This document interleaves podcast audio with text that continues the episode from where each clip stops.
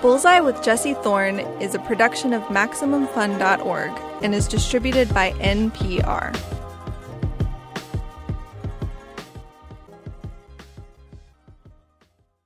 It's Bullseye. I'm Jesse Thorne.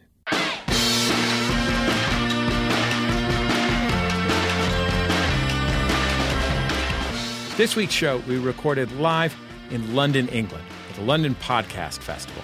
We've got great comedy coming up on the show, great music, and interviews with the creator of Veep, Armando Iannucci, and the creator of the new HBO show Divorce, Sharon Horgan.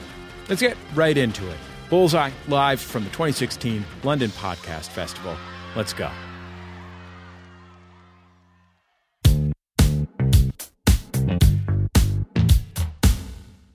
My first interview is with a legendary comedy writer. Armando Iannucci started his career as a radio comedy producer at the BBC.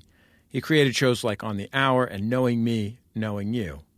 From there, he moved to television, continuing to collaborate with Chris Morris and helping to make Steve Coogan's character, Alan Partridge, a household name in the UK.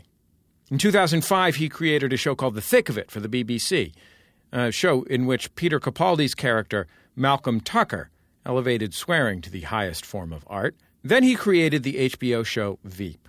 It's a loose American adaptation of The Thick of It. It stars Julia Louis Dreyfus. At this point, he can basically build an addition to his house out of Emmys. Veep won another one for Outstanding Comedy Series this year. Here's a little bit of his British work.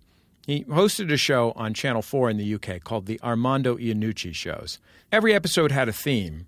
The theme of this one was imagination, and uh, in this clip, Armando's talking about the fact that, uh, in his opinion, imagination is what makes us superior to animals. That's why I come down to the zoo at least once a day to laugh at the animals. Tosser. And taunt them with things that show how inadequate they are compared to us. Look at that. It's a pen that writes in ten different colours. You can't even write. I mastered this when I was three. Just look at these birds, obviously struggling with some quite straightforward books by Germaine Greer, and clearly not knowing what to do with a clarinet. You know, it's our imagination that distinguishes us from the animals because it allows us to come up with amazingly complex things like Dundee or Shirley Bassey. The most complex thing an animal can do is chomp or get run over. Isn't that right? That's why if you put Shirley Bassey in front of some of us and in front of some animals, we would applaud her and give her singing contracts, whereas animals would just use her as somewhere to piss. Ladies and gentlemen, Armando Iannucci.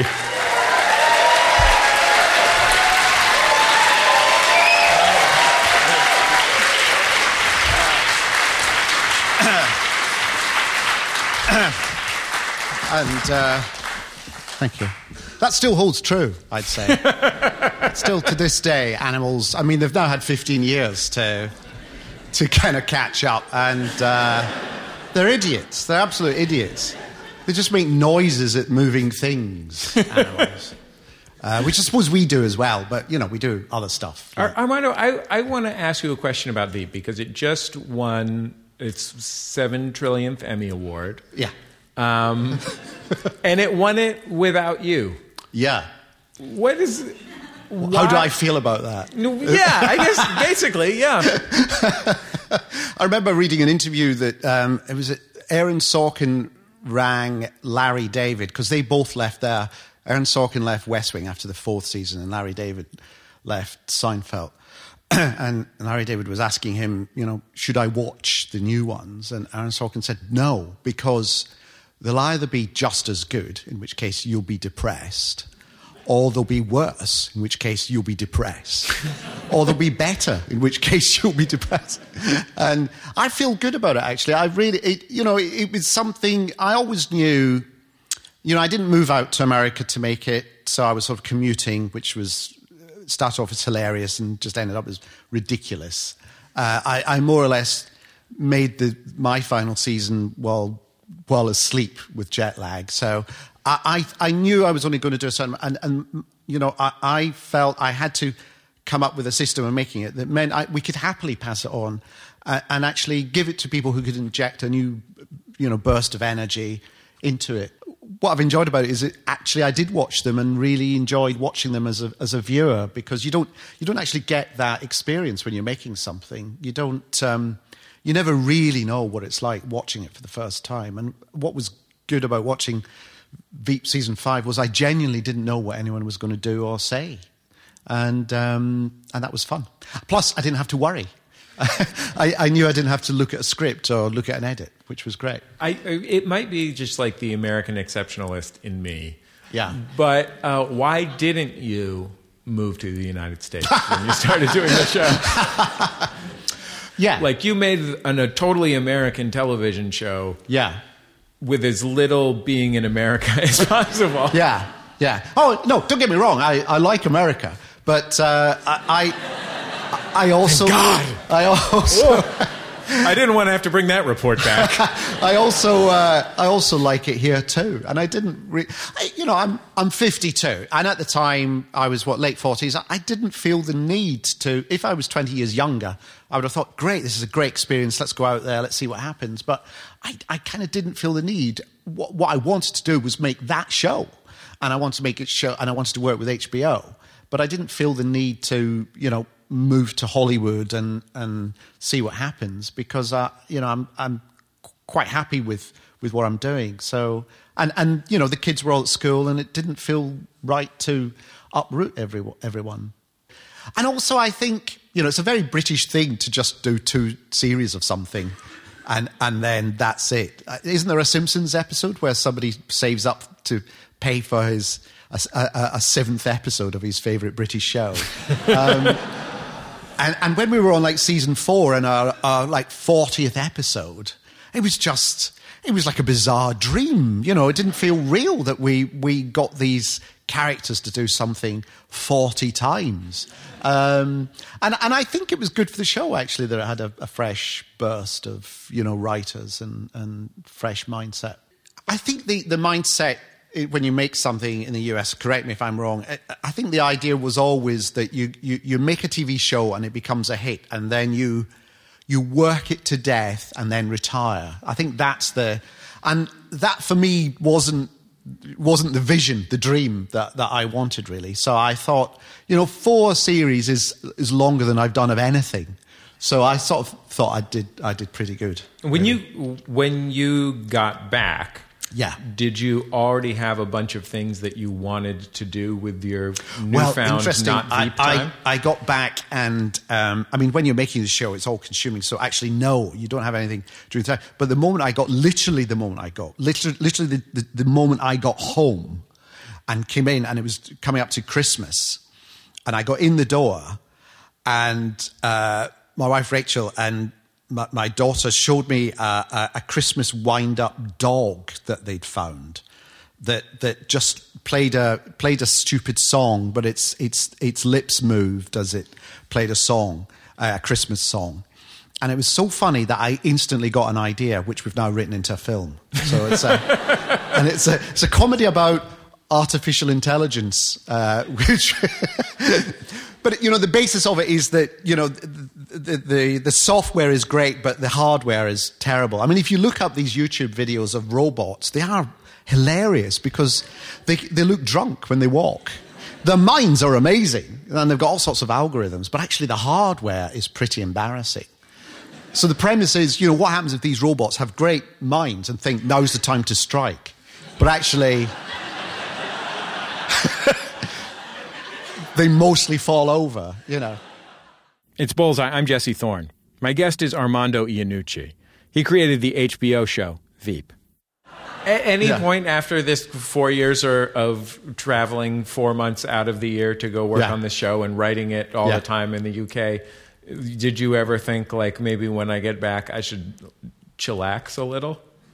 Oh, and I did. I did, yes. Uh, I mean, I wrote that idea down as soon as I got in the door, but yes, I then took about three months off. And, uh, and you know, I find that always yes you have to you have to decompress after doing something very intense you have to uh, totally unwind yeah i want i want to play a clip from the thick of it which is a show that you created one of my all-time faves and um, like i mean probably anybody who's ever seen it uh, there's a character named malcolm tucker that's one of my favorite characters yeah. on a television show like top tier like i'm talking about hey now hank kingsley level favorite okay character on a TV show. And- my all-time favorite character? Oh, there you go. He's. Uh, I'm going to be honest. He's number one for me too, but uh, Malcolm's number two. And uh, Do you say that to all the guests? Do this- you, is your is your number two favorite all-time character Yeah. Relevant to the guest you're speaking to? So so when Sharon comes on, Yeah. you know, it'll be I love you know. uh, It's sort of like have you heard of the game, uh, the pickup artist thing? It's like you nag a little bit at the top. yeah, and but it's always you- Hank. Hank is always Yeah. so, um, um, so Malcolm is like uh, he's he's uh, he's a sort of combination of uh, publicist, spinmeister, and fixer. Yeah. Uh, for the government. Yes. Um, and one of the most distinctive qualities that he has is an astonishing facility with profanity. And this will sound like a television show to those people who are here at King's Hall in London listening to this. To those at home in the United States listening on the radio, it will sound like basically ship to shore communication, like a Okay. series of a series of dots and beeps. Yeah. dashes. Okay, all Let's right. take a listen. Now, get this into the noggin, right? You breathe a word of this to anyone, you mincing and I will tear your skin off. I will wear it to your mother's birthday party, and I will rub your up and down her leg whilst whistling Bohemian Rhapsody, right? Yeah. Now, get out of my sight.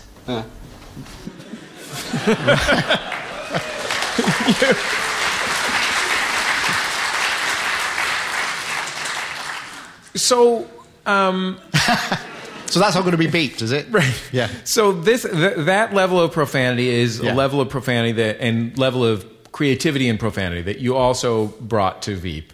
So you've now spent like more than 10 years standing in front of a whiteboard writing in synonyms for you know. Yeah, or, or, or things to go around it, I suppose. But, uh, so, somebody, there's a thing in the thick of it. I don't even, I can't remember the full phrase, but there's something called Tucker's Law, which again you'll have to use lots of dots and dashes uh, for the folks, for the folks out there.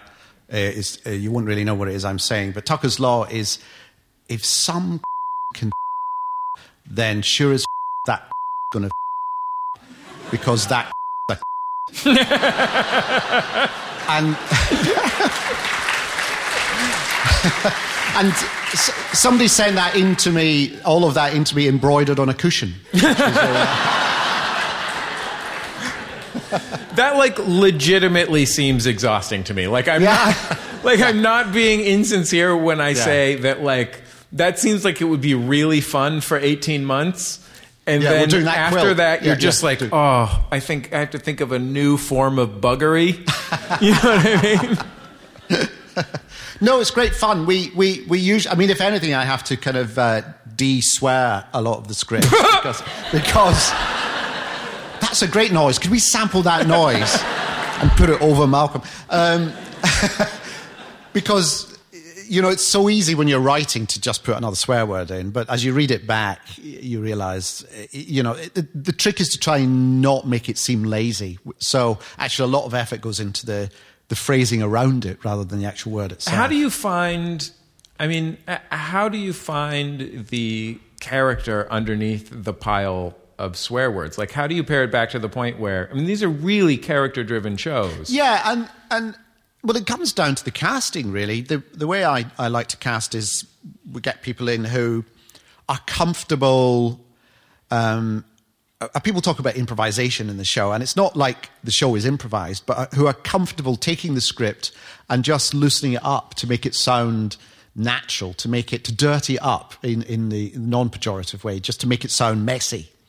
And that involves them not having to stick rigidly to every syllable as it's written, unless it's something like what we've just heard, where it's very specific. And, you know, Peter Capaldi, who plays Malcolm, will go away and he'll, usually on set, he's in a glass room pacing up and down, saying his, his speeches again and again and again, to almost like train his mouth into memorizing the movements so that he doesn't have to think about it. But it is quite funny because you hear this muffled swearing coming out of this glass box that he's in. Um, but it's to, it's to get a cast who have who are comfortable with that idea, and also you you can't have egos. You have to have people who are, are generous with a performance and are happy to to riff a bit, but to to to have someone else come in with sp- something spontaneous in response to something they've just said, and, and not be thrown by it. So a lot of the casting that we did for um, thick of it and, and for Veep was was just sitting people down and just throwing things at them and, and seeing how they coped with it. Is it weird to write a show for somebody as uh, important as Julia Louis Dreyfus, like culturally important, somebody who brings into the show that much weight and specificity and yeah, meaning? uh, yes. I mean, it, it's it's kind of weird, but you know, when when we first met, and HBO when we wrote the pilot, we wrote it for a female vice president, but we just wrote it abstractly. We wrote Selina Meyer, and and HBO suggested that I, I meet up with Julia, and you know, I was a huge fan of Seinfeld. Um, and she was very funny in Arrested Development, and um, we didn't know so much the new adventures of old Christine over here. Um, but you know, I, I, I, I thought she'd be perfect. And when we met up, I thought you know she would turn up with a, uh, a cavalcade of PR and people, and we'd have half an hour of very polite conversation. And it wasn't that. We she she arrived herself. We met, uh, had some tea, and the conversation just flowed. We made each other laugh for about three and a half hours. And by the end of it, we just knew then this was going to work. It, it's uh, and and you know she just wants the show to be good and funny. That's all she's interested in. She just and on set she just wants everyone to be in a funny mood because you can't make good comedy if everyone's tense and everyone's feeling a little bit tired and exhausted and worried. And so, what's fascinating to watch, and I've just had this experience actually with Jeffrey Tambor, who's in my film um, Death of Stalin, which we've just finished shooting. The, what's fascinating to watch is is seeing someone who has a just a an intense, huge background knowledge of doing comedy so that when you do a scene, you know, she's able to offer five different ways of doing it. You know, we'll do one way and that's funny. And then she'll, she'll say, oh, how about if she, if she did this? And she'll do some kind of roll of her eyes or some movement or some little minor thing that you wouldn't, that's not in the script that just lifts it. And it's the same watching Jeffrey. Uh, as I said, I'm a big fan of uh, uh, Hank in Larry Sanders. So, uh, you know, it- it's just that exquisite uh, ability to to approach every idea with about five different variations of how it could be done, each one as funny as the other. So Armando, Yeah. um, you just finished making this movie Yeah. um, called The Death of Stalin. Yes, This is a comedy film. it is a comedy film. It's based on fact. It's ba- a lot of the events in it are true, but it is a comedy film. And again, it's a comedy ensemble. We've got Steve Buscemi plays Khrushchev, and Michael pa- Michael Palin is Molotov, the foreign secretary, and uh, Jeffrey Tambor is uh, Malenkov, who takes over from Stalin when Stalin dies, but is just way out of his depth. Why? Um, I'll just leave it at that. No, no, no. Yeah. Why would you make a? Why? Well, How many words do you need to finish okay, this thought? Right, okay, look, uh, right. Uh, several things. I was thinking, hey, I wanted to make a, another movie. I made one about six years ago, really enjoyed it, and I wanted to make another film.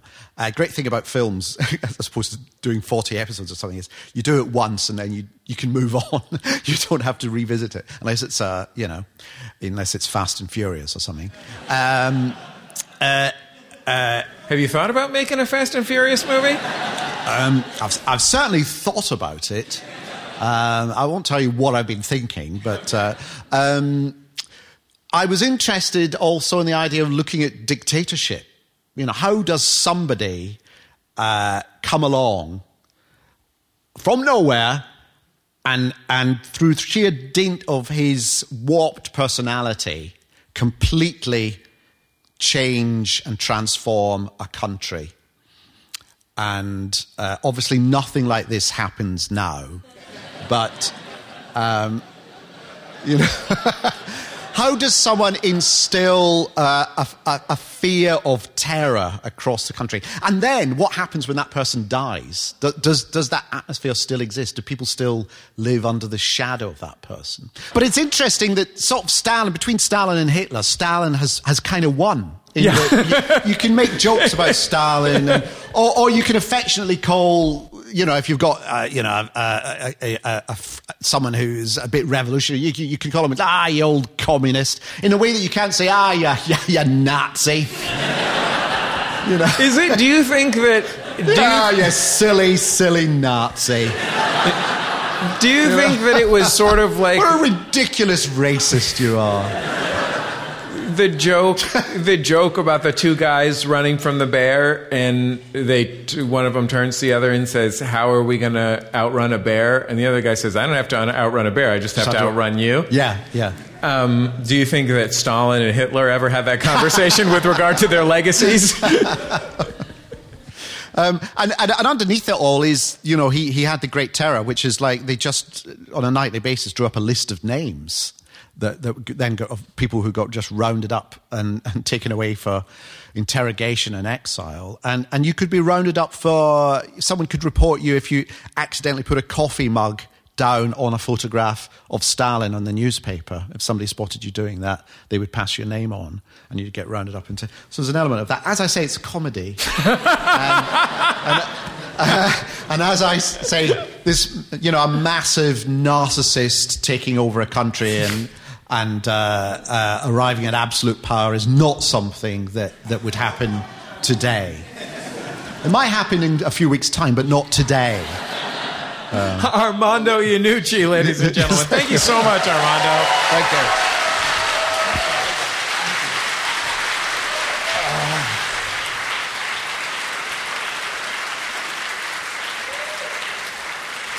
I literally, we asked Armando in an email, do you have anything to promote? Uh, and he emailed back, not that I know of. Uh, so I guess just go on YouTube to watch the Armando Iannucci shows. Somebody put them on there, and they're real funny. It's Bullseye. I'm Jesse Thorne. After the break, a set from the award winning comedian Josie Long. Plus, my interview with the creator of the new HBO show Divorce, Sharon Horgan, and music from Romare. It's Bullseye, recorded live in London, England, from MaximumFun.org and NPR. Support for Bullseye and the following message comes from Blue Headphones. For 20 years, many of your favorite artists have used Blue microphones in the studio. Now, Blue's radical headphone design lets you hear new details in your favorite music. Find out why Esquire magazine called them the perfect headphones. Visit the store at blue-headphones.com and use coupon code NPR for a special price. Blue, Carpe Eardrum. Take Bullseye and more with you with the NPR One app. NPR One finds you the best from public radio and beyond election essentials, local stories, and your favorite podcasts. NPR One is ready to make a trip, waiting in line, or waiting for a friend better. Find NPR ONE on your App Store.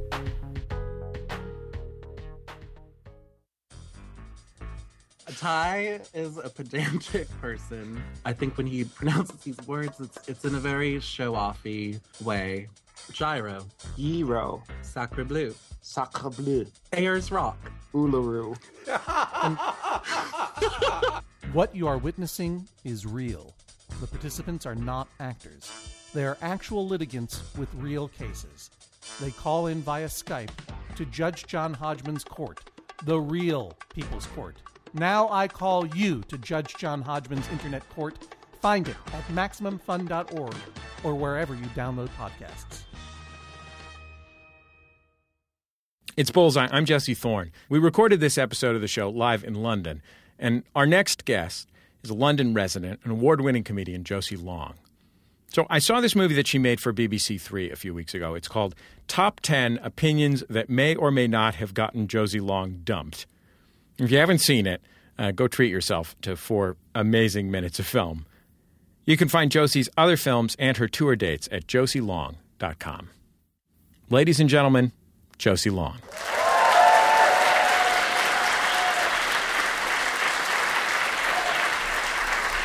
Hello, hello.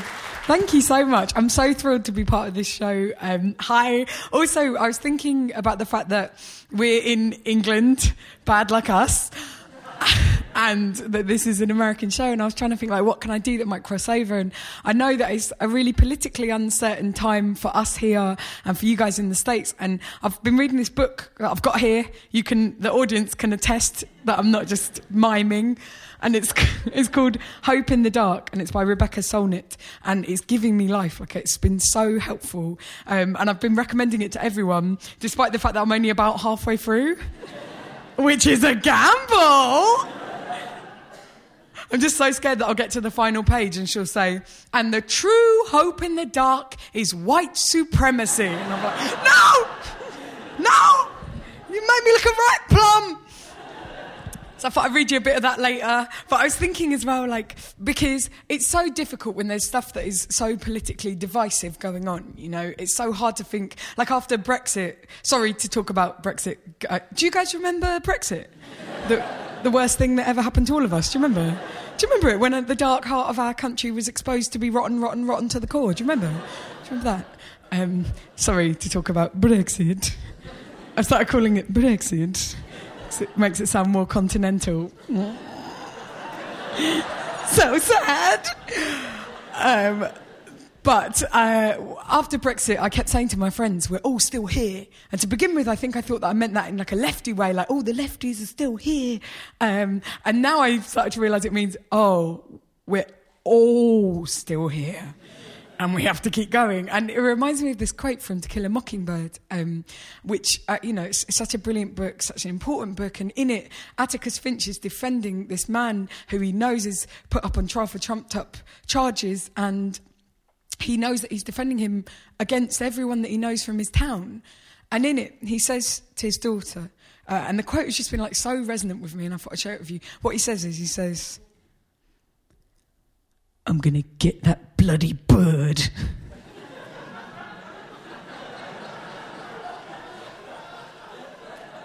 Not one of you has read that book.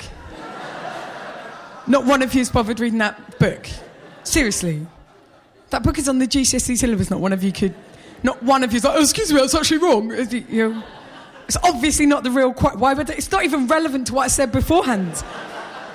stupid. I just said a stupid thing. This is the real quote. He says, Let's kill the mockingbird. That's not it either. That's also not the. I can't believe that you wouldn't even pick up the second time. Like, that's the whole point. He says, Don't kill the mockingbird. That's what he says. Like, the quote is, the real quote, he says, We have to remember to kill a mockingbird. It's not, it's not. I'm so sorry. That's not the quote. I just couldn't help myself. What he says is, he says, Why is that bird looking at me like that? You better tell that bird it's a dead bird walking. You tell that bird to come down here and look at me like that because I'm going to get it, stupid bird. Stupid bloody bird. Get it out. Get it out. I'll get it. I'm so sorry. Because that's not it. And I feel like loads of you just aren't even on board with this. And. I, I've only got 10 minutes and I just really want to do this for the whole 10 minutes, but I know that it's not right and it's not good enough. But um, oh, I will do the 100% real quote. What he says We have to remember when we are done fighting these people to kill that bloody bird. Get it! No, he doesn't. I'm so sorry. He says, he, what he says is, he says, mm, that bird! No, he doesn't. He says, Get that bird away from me! He doesn't. What he says, we have to remember when we are done fighting these people, look at that, but no, I'm so sorry. What he says is, we have to remember when we are done fighting these people that they are still our friends. And also, I can't remember the rest, but it's good. Um, also, hello, my name's Josie Long. I'm 34 years old. Um, thank you. Prime of life. Prime of life. Prime of life. I love it. I feel good about it. But I also feel freaked out that some sexism things are like kicking in and I'm scared. And the way that I'm counteracting that fear is I've adopted this persona. And the persona is like, I'm like a fun mum with no kids. Woo! Woo! Get me a glass of Pinot Grigio. Woo! I thought that was just a stereotype. And then the day I turned 34, I was like, I know what drink to order. Get me a Pinot Grigio. Woo! She's on the Grigio. That's what I like to say. Who's on the Grigio? She's on the Grigio. That's what I say.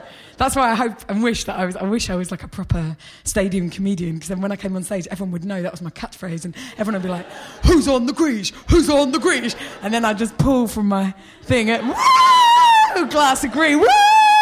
All the 34 year old women in the audience would start crying out of gratitude. Um, yeah, I feel weird about being 34. I don't want to, but I do. And also because I was a really good 25 year old. I'm not bragging, but so good, like full of enthusiasm and wonder, but also kind of sad in a mysterious, hinted at way. So good. And if you're that good at it, you should just be able to Dorian Gray it after that. Just like you won, you can stay, you can be 26 forever. 26 is an easier age to be in society as a woman. You know, like, how old are you? I'm 26. Oh, cool. You're old enough that I'll trust you to look after my house when I go away for the week. But I'm not going to spend 20 minutes talking to you about how we changed the kitchen work surfaces. How old are you? Oh, I'm 26. Ah, I'll offer you some of this MDMA and it won't be creepy. How old are you? I'm 26. Oh, have you thought about when you're going to have kids yet? Oh, not really. Oh, cool. I'll leave it there.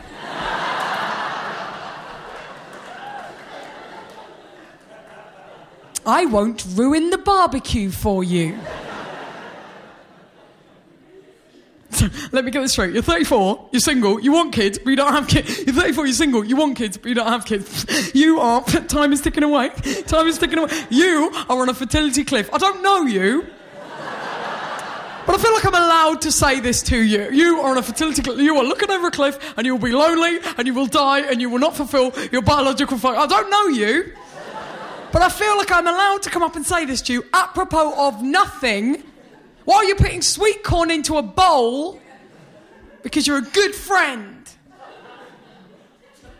I don't know you. Listen to me. You're on a fertility cliff, mate. You're on a fertility cliff and you were just about to fall off it and you better listen to me because time is. Please. Please. I respond better to praise than criticism. Please. The way that I get better is by being nominated for awards. I mean that, please, please. I don't have to win, please. That's true. If you want to learn how to drive this particular motor, always the carrot, never the stick. Never the stick. Who chooses the stick? Give him the stick, whack him with the stick, and give me the carrot, and I will use it every day to make a salad for my lunch because I'm in my mid 30s and I'm practicing self care. I wish I was a lifestyle guru deep down. And one of the premises of my lifestyle guruship is have a salad for your lunch. Oh, questions from the floor? Oh, um, I always wanted to eat more salad, but I don't know when to do it. Second premise if you are a woman like me who cannot be bothered putting on makeup the whole time because you've got to do and because very regularly on a daily basis almost you want to do this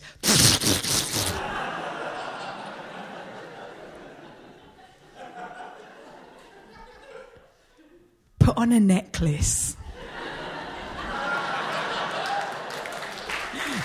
Thank you. It's changed my life. Like, legitimately changed my life. Like, I'll prove it to you. Look, look.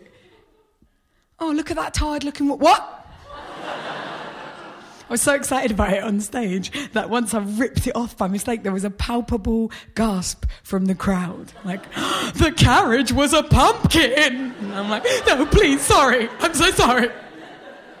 I'm 34. Um, I thought I'll, I'll read you a tiny bit of this. Um, basically, I'm so thrilled about this book. It's all about how hope is in itself an active thing, not a passive thing. You know, and when times seem really dark, actually it's a chance, you know, it's cracks in the status quo and it's a chance for people to make positive things happen and wonderful things happen if you seize the day, you know. And what she says is, um, in Hope in the Dark, she says, Hope locates itself in the premises that we don't know what will happen and that in the spaciousness of uncertainty is room to act. It's the belief that what we do matters, even though how and when it may matter, who and what it may impact are not things we can know beforehand. And also, let's get that bird. get it, stupid bird. I'm going to get it, hit it with a stick, and then we'll see who's mocking me. Okay, not quite the ending I'd hoped. Um, thank you so much for having me. I hope you enjoyed the show.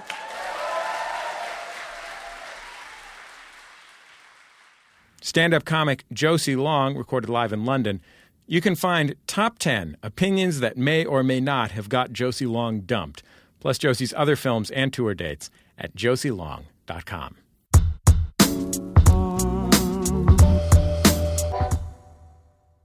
Welcome back to Bullseye. My next guest is another globally celebrated comedy writer producer.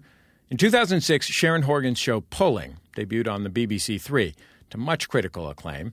When it was repeated on BBC Two a couple years later, it leapt from cult gem to mainstream hit.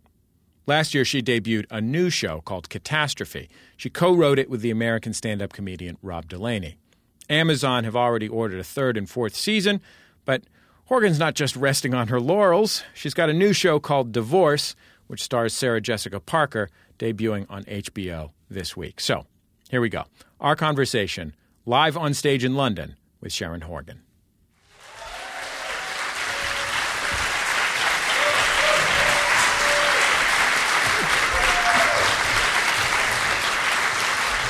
Don't don't mock me shaking your hand.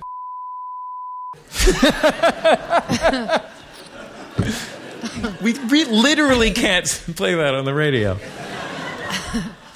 Um, there's a lot of tone in common between uh, divorce and catastrophe, but I think that, at least having only seen the first episode of Divorce, that it's interesting that in catastrophe, you are essentially problematizing this beautiful thing. Like you were talking about the most painful parts of love and having children, right? Which are the best things, or among the best things. For the radio audience, we got a we got a eh, hand gesture. No, of course, yeah. Um, which of course come with these awful, awful, you know, sidecars. Mm. But uh, in divorce, you're starting with one of the worst things. So how do you? I mean, how do you approach that when you know that you can't just, you know, on catastrophe? End of the day, like you can show a brutal fight, and you know that to some extent you will be able to get the audience back by showing some love. You know Uh-huh. what I mean? Yeah, What happens yeah. when you don't have hand holding to cut to? You know what I mean? Yeah, gosh, it it it it is trickier, and I'm sorry, I didn't mean to daunt you here. no, now I'm really worried about the show. um, I think um, I think you're right, and also that becomes a little bit addictive as well because I think when I m- made pulling, I, I didn't really care about that. You know, I didn't really care about making people feel happy at the end. I mean, we kind of went out of our way to upset people, and then and then when with catastrophe, because Rob is such a lovely, charming, handsome uh, man. We were talking backstage about how handsome he is. That's why she's gesturing at Yeah. me like Yeah. handsome. he is extra handsome today as well. He just had an extra handsome face on, and uh, but he he has that sort of warm side to his personality, and so you kind of get a little bit addicted to to sort of making people feel good or sort of rosying it up. But- he has that like weird Dick Van Dyke quality where Well. you want him to like smile and like pat you on the back. You know what I mean? yeah. Uh, no, Okay. um, but so Maybe it's just us straight dudes. I think with divorce, I mean, obviously, it's the beginning of the end of of a of a relationship, but I think also it's the beginning of her trying to find a way out of an incredibly unhappy situation, and for him as well. So I think there is some res- there's some respite in there, and um, hopefully it's not too bleak. I mean, it, it's pretty it's pretty bleak. I don't think anyone's going to watch the show and go, "I should get one of those. I should do that." You know, we we we definitely put them through the wringer, but um, yeah, it was harder work. I mean, it's I think it's it's it's sort of easier to write in a way because it's more my sort of natural disposition, but I think it's it's harder to you know keep the balance there with that subject matter. Um, do you have do you have too many jobs? Well, it feels like I've got too many jobs. Mainly, yeah. but no, it's good. It's lovely having things come out. It's nice to it's nice to make TV. It's I mean, I spent so many years, I mean many, many years in development not making TV and and just writing and writing in a vacuum and never knowing whether anything was ever going to make it to the air and um, um, I was sitting writing with Rob Delaney the other day, and we were we just started laughing because we thought anything we write, we know it's going on the telly. It's such a weird, it's such a weird feeling. It's Bullseye. I'm Jesse Thorne. After a break, I'll continue my conversation with actress and writer Sharon Horgan. Plus, we'll hear music from Ninja Tunes recording artist Romare. It's Bullseye, recorded live at the 2016 London Podcast Festival from MaximumFun.org and NPR.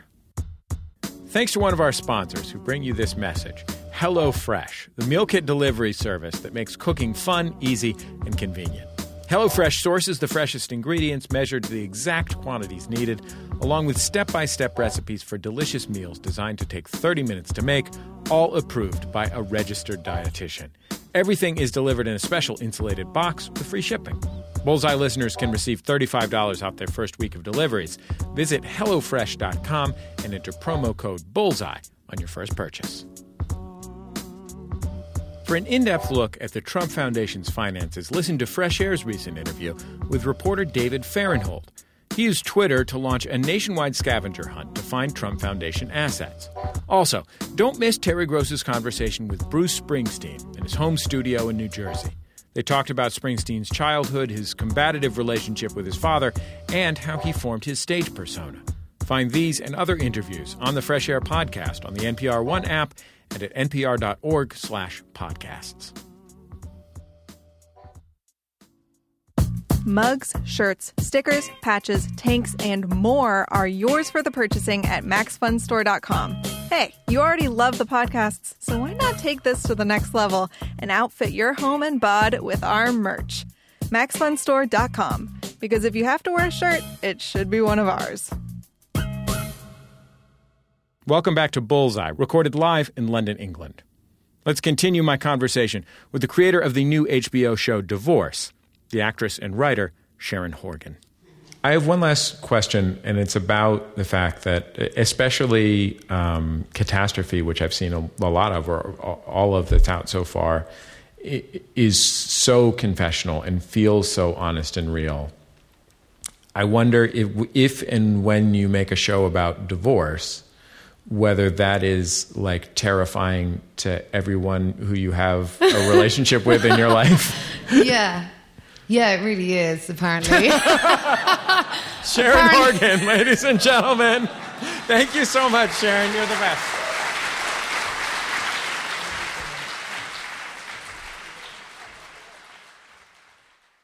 Sharon Horgan. She created the new HBO show Divorce. It stars Sarah Jessica Parker. It's running now on HBO.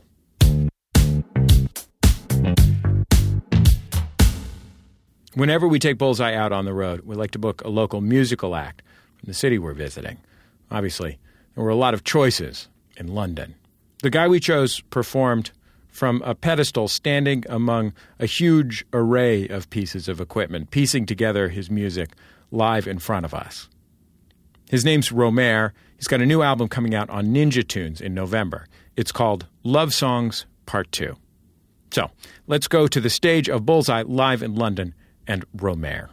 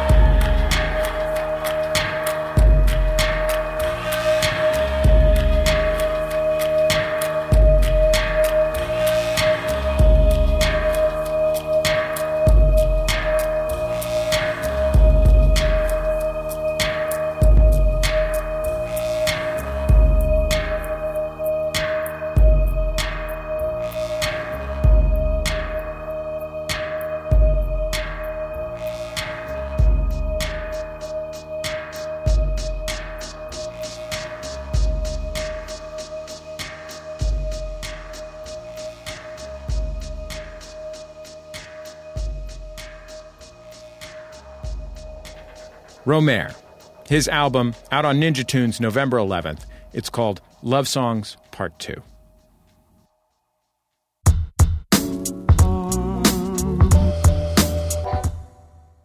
Every week on Bullseye, we like to close with a recommendation from me, your host. It's the Outshot. What if there was a modest rapper? A rapper whose whole MO was like, you know, you're doing fine, be glad you're here? That's Devin the Dude. You ain't the only one who got problems. You ain't the only one who knows pain. Get up off your ass and just solve it. You still got a chance to try to change. Hip hop's usually aspirational, or at least self promotional. It's been 40 years of rappers rapping about how rich they are, how much sex they have, how powerful they are, how good at rapping they are. And all that stuff is great, don't get me wrong. But Devin's kind of the opposite of that. He's sly, he's relaxed, and he's high as hell. And he wants you to know he's doing okay. I mean, like some troubles, but he's getting past them. And he sincerely wishes you nothing but the best. Like, this is a guy who recorded an entire record about his tired old car and how he's pretty chill about how tired and old his car is. In fact, it was the single from his album. I need some work on my brakes. My passenger side window sometimes it just don't wanna raise. I hear bumps and crunks, pings and ticks and dings. I got a hole in my muffler and other minor things like my electrical rearview mirror don't move like a toaster. Even the objects in that motherfucker need to be closer. Most rappers are superheroes. It usually comes with the job. Like, think about it. Snoop Dogg is a character from a blaxploitation movie. Rick Ross, it's like a guy out of an episode of Miami Vice. Nas has all this lyrical wisdom to answer life's great questions. Devin the Dude, he's just like, it's cool, like hanging out. There's a lyric of Devin's actually that, that I love. It goes, I smoke weed, I drink brew, that's all I rap about, that's all I do. It's not quite true. He also raps about sex. But even then, even when he's rapping about sex, he's never the conquering hero. He's just, you know, he's just a guy out there trying to get a girl. I'll just wait. Cause inside is much too stuffy. Find some. Club don't close to three. And if you're looking for me, I'll be He's just a guy hanging out in the parking lot of the club trying to meet somebody. Even when he's dirty or vulgar, Devin raps with such a generosity of spirit that it's impossible not to be charmed. It's like a warmth, like like James Taylor, only totally blazed. I mean, not that James Taylor isn't totally blazed. But Devin just wants to make it through his troubles, maybe get high. You know what? He wants the same for you. This song is a favorite of mine. It's about how grateful he is that he's a rapper. There is a shout out in it to engineers who smoke weed. This for all the engineers who smoke weed. Can't forget about the production cost and all the hidden fees for another rhyme written. We spend time spitting in the booth. Sometimes it's like a pigeon coop, but it's all for the cause. Yeah, so I'm gonna continue to MC and smoke weed. I don't know. I guess the older I get, less angry music moves me. I'm not an angry man. Honestly, I never was. My personal struggle isn't about beating down a path through the other people that are standing in my way. It's more internal. It's about finding comfort in myself, settling into my own choices. And when I get lost, I, I find myself coming back to Devin. I mean, I don't drink, I don't smoke weed, I'm an NPR host. But there's something in Devin the Dude that I think we can all learn from. Are you at a fork in the road? Can't decide which route to take? It's like the man sings. Do what to do. That's my outshot.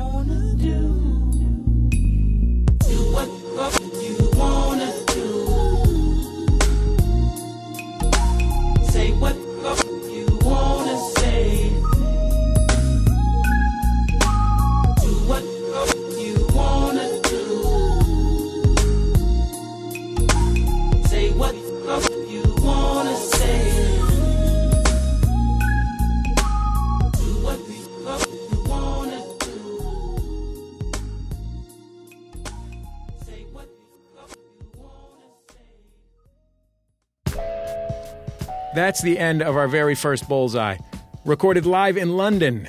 Thanks to all the guests who helped make the show such a success Armando Iannucci, Josie Long, Sharon Horgan, and Romare. And a special thanks goes out to everyone at the London Podcast Festival, especially Sally Hollingworth and Zoe J.S. Our show is produced by Speaking Into Microphone. Our producer is Dan Gallucci. Production fellow at Maximum Fun is Kara Hart. Our production assistant is Christian Duenas. Senior producer is Colin Anderson. All our interstitial music is provided by Dan Wally, thanks to the Go team and their label Memphis Industries for our theme music. Sorry we missed you guys in London. Uh, tried to make that happen, couldn't quite make it happen. Uh, if you'd like to hear any of our past shows, they're all free. Just go to MaximumFun.org.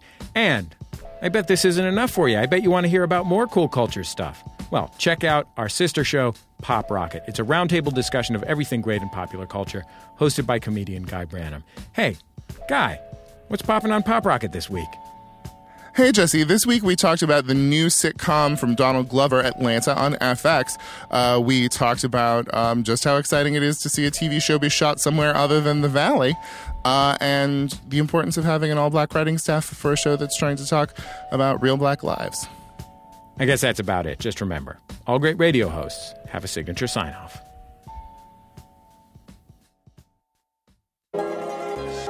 Bullseye with Jesse Thorne is a production of MaximumFun.org and is distributed by NPR.